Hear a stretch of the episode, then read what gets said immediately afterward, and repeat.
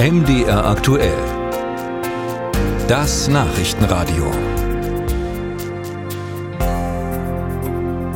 Während der Krieg im Gazastreifen immer intensiver geführt wird und immer mehr Opfer fordert, ist die Lage im Westjordanland ein wenig aus dem Blick geraten. Doch auch hier nimmt die Gewalt zu und steigen die Opferzahlen. Und das hängt auch mit militanten jüdischen Siedlern zusammen, die zum Teil gnadenlos gegen Palästinenser vorgehen. Besonders drastisch hat es unser Reporter Jan-Christoph Kitzler in den Hügeln südlich von Hebron erlebt.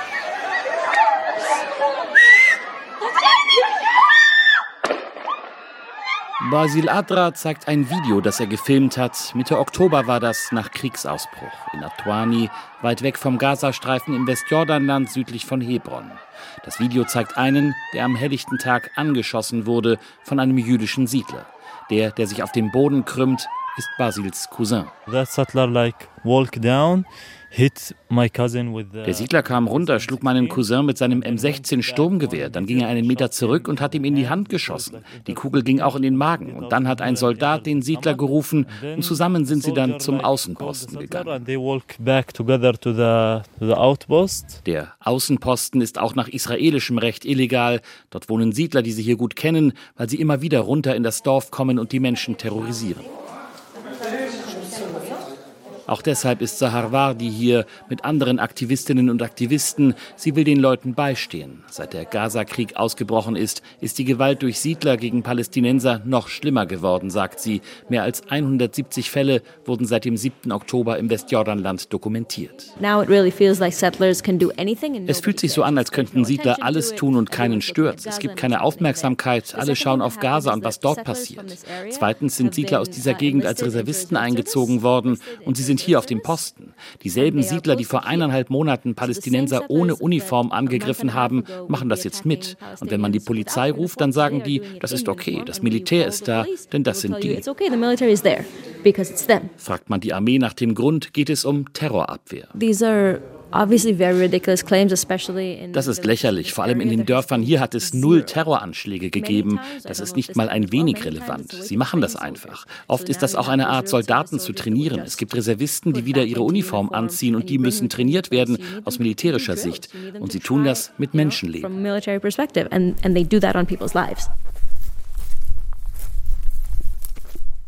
Wer zu Jibril Musa Abu Aram will, muss recht weit durch die Hügel laufen. Seiner Familie gehörte einmal viel Land hier. Jetzt steht auf Teilen darauf eine jüdische Siedlung und Jibril ist ein Nervenbündel angesichts der Gewalt, die er hier fast täglich erlebt.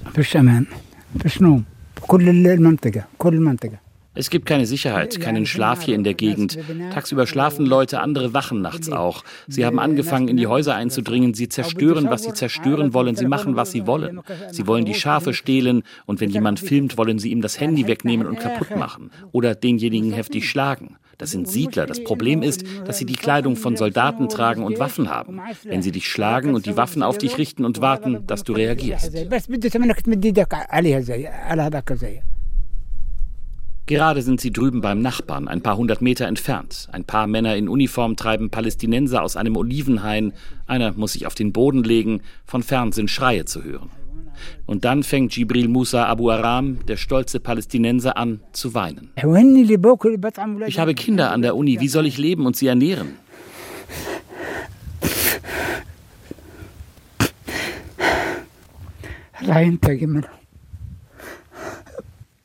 Wenn sie uns töten würden, würden wir einmal sterben. Stattdessen töten sie uns in hundert Toten. Sie vergiften unser Wasser. Mit wem soll ich reden?